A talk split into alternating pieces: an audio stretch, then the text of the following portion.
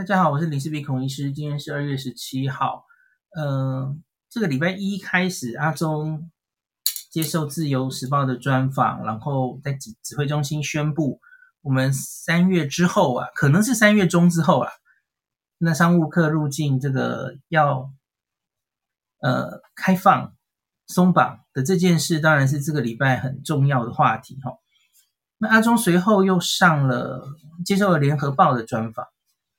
这几天记者会也一直有记者问这方面的问题哈，我自己觉得，呃，好像越来越能了解阿中心里在想什么了哈，所以今天又来，我觉得这个值得跟大家分享一下哦。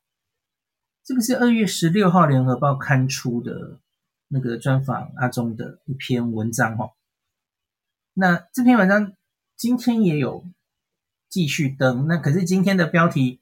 变得比较，呃，会会引战的这种吧。今天的标题是用，其实他二月十六的专访就已经出来，就是台湾开放商务旅游，他中用了四个字“时势所逼”，所以有些人其实就会开始讨论什么“时势所逼”到底是什么意思哦。来来，我来念给大家听哦。那十六号的标题是说，商务客入境无人数限制，陈时中表示，疫情稳。会再减居隔期，哦，就是不是只是十天哦，我们会继续往下减的哦。那大家可以看一下这个状况是怎么样哦。那随着 Omicron 全球疫情蔓延扩散，许多国家宣布与病毒共存，纷纷解封。为了不让台湾经济与其他开放边境的国家相差太多，势必要开放边境。内福部长陈时中今天接受联合报专访表示。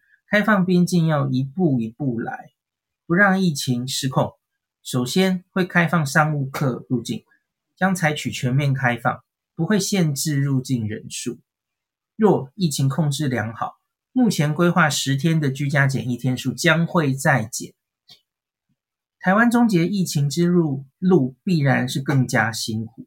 陈时中说，其他染疫率高的国家开放边境没有安全的问题。因为绝大多数的人都感染了，也没有安心的问题，因为大家都不怕 Omicron 了。但台湾是染疫率低的国家，其他国家的人要进来，需要兼顾防疫安全。好，我这里讲解释一下，我完全同意，非常的同意啊！因为你不能用现在全世界在竞相开放，然后就问台湾什么时候开，我们真的是处在完全不同的状况吧。你你比方说，我下一局会讲日本，日本为什么会开放？哈，日本在现在疫情非常非常严重的时候，然后已经在想开放的问题，为什么？何以致之？因为现在在讲的是边境管制政策。当你境内已经那么多 Omicron 疫情这么多的时候，你你干嘛在那边锁边境啊？完全没有意义啊！这本来就是这样的嘛。日本这一次的岸田政权其实太晚想通这件事了，呃，可是可是当然，我们下一集日本再详细讲哈。那其实有各方面的角力。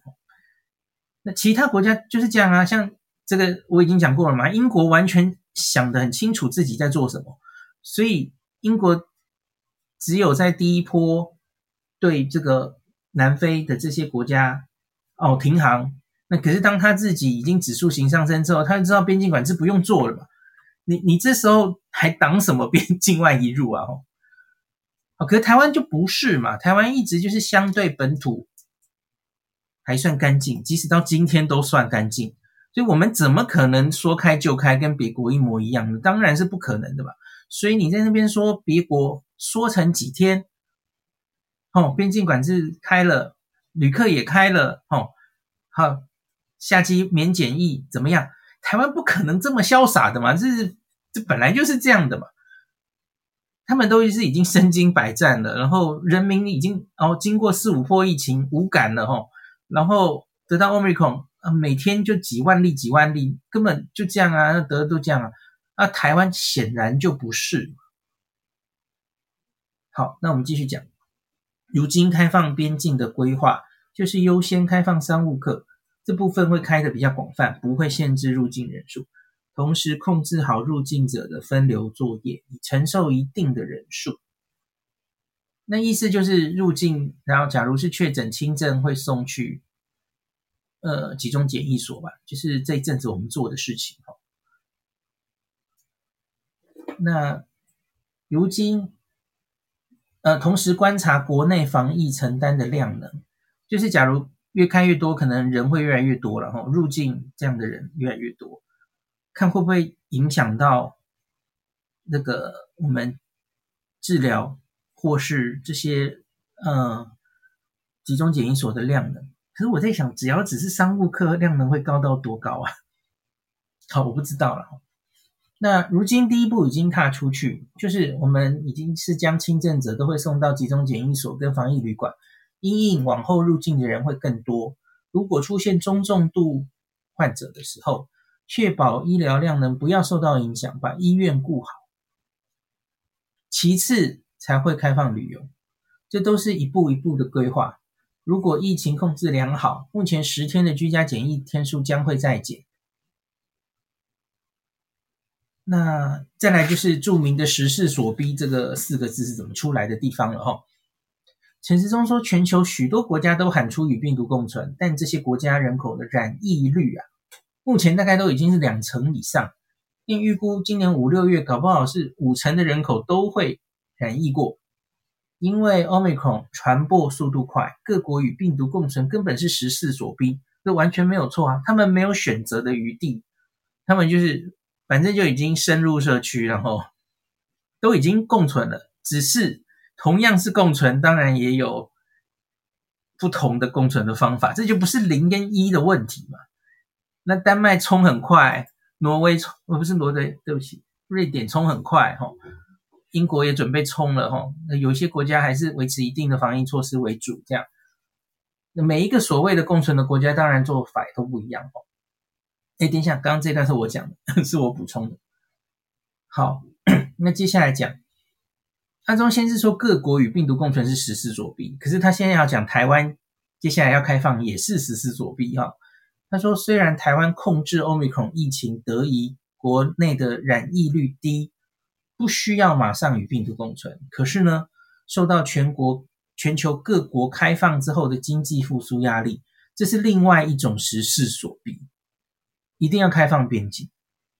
不同于过去疫情严重的时候，各国都没有开放边境，台湾不开不会有影响，但未来就不一样了哦。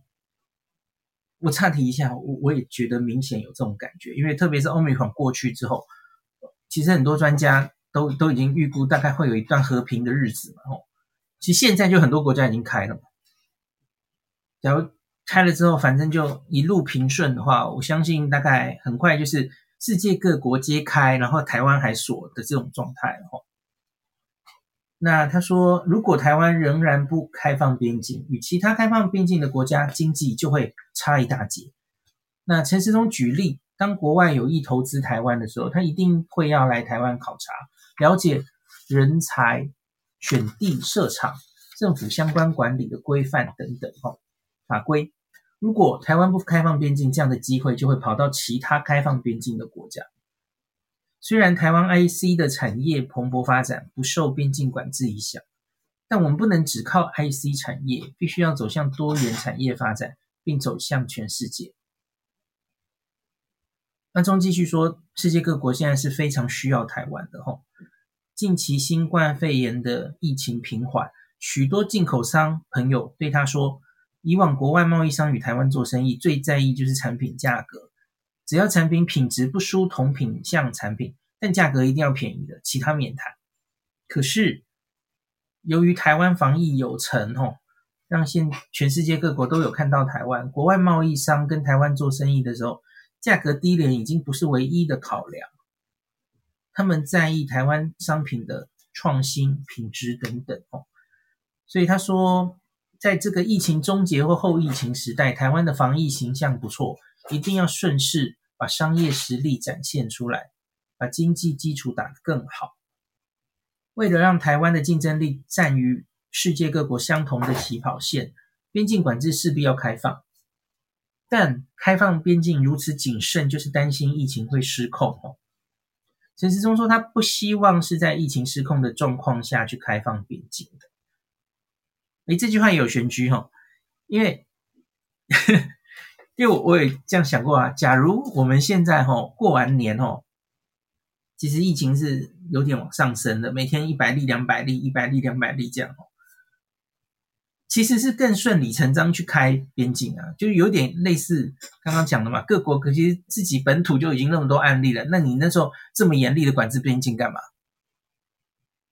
对，可是我们不太一样了。我们虽然守下来，我们还是决定往前走了哈。阿中说不希望是在疫情失控，然后被迫开放边境哈。因此，他从 Omicron 疫情中看到好的讯息，除了患者多半都是轻症之外，吼，于接这个入境者的监测发现，许多入境者都曾经感染过新冠病毒，那 CT 值非常高，因此对入境者引发社区疫情的担心，其实它没有这么大了。那他举一个例子啦，吼，昨天我们有，诶，不是昨天吧？按一九七六三是一个桃机的航警，那我们正在追他到底疫调他是哪里受感染的嘛，吼。那经调查，他在二月十二号值班当天落地采检是七个阳性哦，七个人阳性，那四个人送到集中检疫所，二采就变阴性，那另外三个人 CT 值是三三三三三四，那显显示这些人好像都是有，也可能是阴阳人的状态了哈。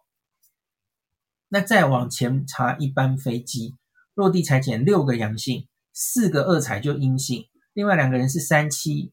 跟二十一，那针对是二十一的这个，他会后续进行病毒基因的序序列检验。他说，可是目前许多国家针对 CT 值三十以上的入境者，其实都已经放行了吼。那目前入境者染疫率大概一到二 percent 左右啊吼，虽然比例相对还是算高了吼，可是绝大多数入境者是不具有传染性，在向外传播的机会少。对台湾社区防疫压力也相对会降低。好，那这个，那为什么我们要怎么抓会降低？那我们要看什么呢？吼，今天有记者问这个问题嘛？吼，那阿中是说，我们就先用十天做做看，然后，那中间会有几次检验，那我们马上就会有开始做这件事之后，会有。我们的大数据知道，多半的个案会在哪一天检出，检出几 percent 哈。那他说，我们就会继续朝那个方向来缩短。那比方说啦，你你检测出来，然后发现虽然在七到十天可以检测出来，可是诶，其实 CT 值都蛮高的哦。呃，没有什么传播出去的太大的危机。然后或是前七天其实已经可以检验出绝大部分的案例哦，传染力比较高的案例。那假如是这样的数字的话，那就会继续往七天哦，类似这样。那阿中是估计这个累积大概一个月就可以判断出来了哦，就可以也许继续再往前走。所以今天有一个记者就问的很 specific 嘛，他就说，假如我们现在是预估三月中，那我们要开始开放商务，那。那个部长，你是说最短观察一个月，也许就会知道状况，所以是不是大概四月中我们就可以缩短商务到七天？对，差不多顺利的话，然后好，这是今天的这篇专访哦。那嗯、我自己是觉得，首先现在在谈的其实都是商务啦。那大家，我知道大家一定会比较担关心一般旅游，可是你要知道，现在在想一般旅游，其实，呃，欧美比较放飞自己，欧美其实很多一般旅游都开了，可是亚洲各国的话，比较有名的应该是泰国开了吧，吼。那可是大家要知道我们的状况啦，我们真的是因为自己守得太好了，所以你要政府现在就考虑一般旅游，我觉得是的确是非常不太可能的，哦。那所以，我记得还有一篇，我觉得也很值得念给大家听哦。我们念完这篇就结束今天的这一集。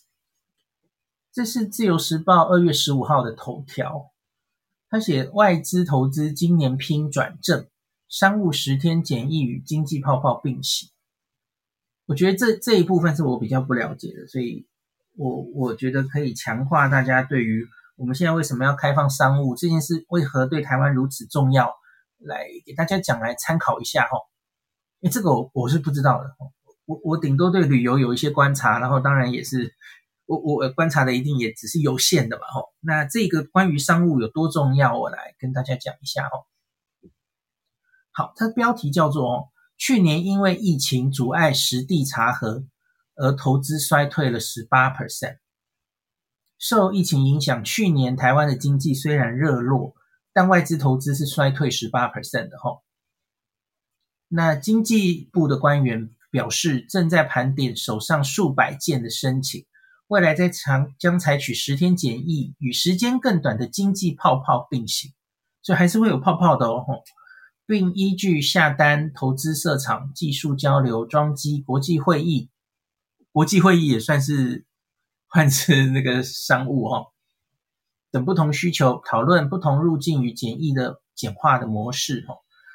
外资投资连三年衰退，去年更因为疫情阻碍实地查核大减十八 percent。官员表示，今年已经有不少的电子大厂希望扩张投资，加上边境松绑管制，外资的投资有望转正。那第二个标题是通案适用。十天检疫者可以省一到两个月的时间哦。因未来入境检疫将缩短为十天，官员透露哦，商务人士部分目前规划是以通案十天检疫，还有专案的经济泡泡双轨。那后续会再针对不同的商务模式讨论进一步的简化程序。未来将参考国外放宽的模式，有可能会采总量管制。在一定人数下，进一步简化行政跟检疫的程序。目前已经有了数百件申请案，将先筛选部分适用十天的检疫方案，大幅缩短入境申请的程序。过去商务客来台需要专案申请，每一件都需要由经济部审查它的必要性，然后卫福部审这个审查它的安全性。那如果未来半导半导体设备的装机技术交流、国际展览等等哦，可以适用这个十天检疫的话，用通案办理，可以省下一到两个月的申请的时间。那部分这个商务高层来台签约下订单、投资房厂等等，他们可能只需要短短一到三天了哈。那这种一到三天的状况，就采取经济泡泡来进行啊。将专案与卫福部讨论停留的场域动线、接触人员等措施，可在安全前提之下进一步缩短时间。所以大概就是这样子哦。那只是我我我不是很确定这个人数到底开放这些当然是完全没有问题啊，本来就可以开放的哦。我们去年应该有一段时间其实也都有做这样的泡泡。那只是其他的部分，嗯、我觉得旅客就真的再等等吧，吼。啊，对，讲到旅客，我这边就就就有讲这个，我要把阿中念的，因为昨天在记者会应该有人问他吧，吼，他他就因为因为记者就好爱问嘛，记者就好爱问说，那到底旅客什么时候开可以开放？阿中就回回他。为邦不入，对不对？大家记不记得？就是危险的地方，大家不要去嘛。哦，所以基本上他还是建议先先不要哦，国人先不要出国玩。那那是在后面一步才要开放的哦。那可是其实回到我上一篇跟大家讲的啊，哦，因为阿中已经在想让国外旅客来的事情了嘛。那为邦的旅客你要不要让他来？其实是同一个问题呀。那在开放旅客之前，当然一定是要我们已经两边疫情差不多了嘛，差不多，然后才才才会互相交流。像日本现在此刻当然是绝对不行，这这这不讨论都不用讨论了哈。我们在讨论的都是未来嘛。当假如日本已经控制 Omicron 到，搞不好这件事两个月就差不多了哦，控制到跟去年下半年奥运之后的那个状况。为何不能跟日本泡泡旅游？当然可以啊，为什么不行？那我觉得反正等条条件成熟的时候再说啦。我觉得现在在那边猜什么时候，像是我们的观光局在那边猜，可能在今年第三季恢复旅游，然后有些专家说今年第四季，有些人家很悲观说明年，我觉得都不重要了。时间到的时候我们就知道了哈。像至少我们要先等。好，我其实不太关心别的国家嘿。好，听说泰国已经开了，然后我有布布洛克朋友其实已经去了耶。现在的英国其实也让你去哈，所以每一个国家每个地方其实状况不太一样。好，我我关心的日本的话，那就是那先等日本开我们的观光签再说嘛。现在都还没有啊，那开的时候等那个时机成熟再说嘛。哈，所以真的其实我也不打算对于。什么什么时候可以回日本旅游发言了？因为基本上我我已经看开了，因为我觉得台湾守成这样，所以我们的每一步开放一定都是非常小心的，不可能一触可及，一下子就，这一定是渐进的开放。他现在商务做了，然后做到一定人数，人数慢慢的缩，而不是人数，对不起，是检疫天数慢慢的缩，然后也都没有什么问题之后，他才会慢慢的放胆去做。哦，也许是国外旅客先来试验团，好，然后终于，诶，台湾旅客也可以出去试验团，都做了没问题之后才会往下了哈。所以现在在喊什么夏天就可以了啊？这其实旅行社已经蠢蠢欲动，在那边已经在卖了，卖那个 行程了哦。大家都先不要太高兴了哈，你可以去买了。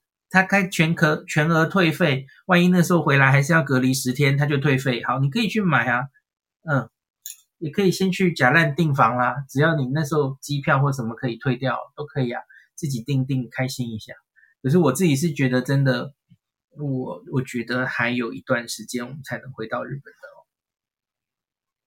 好，那今天就讲到这里。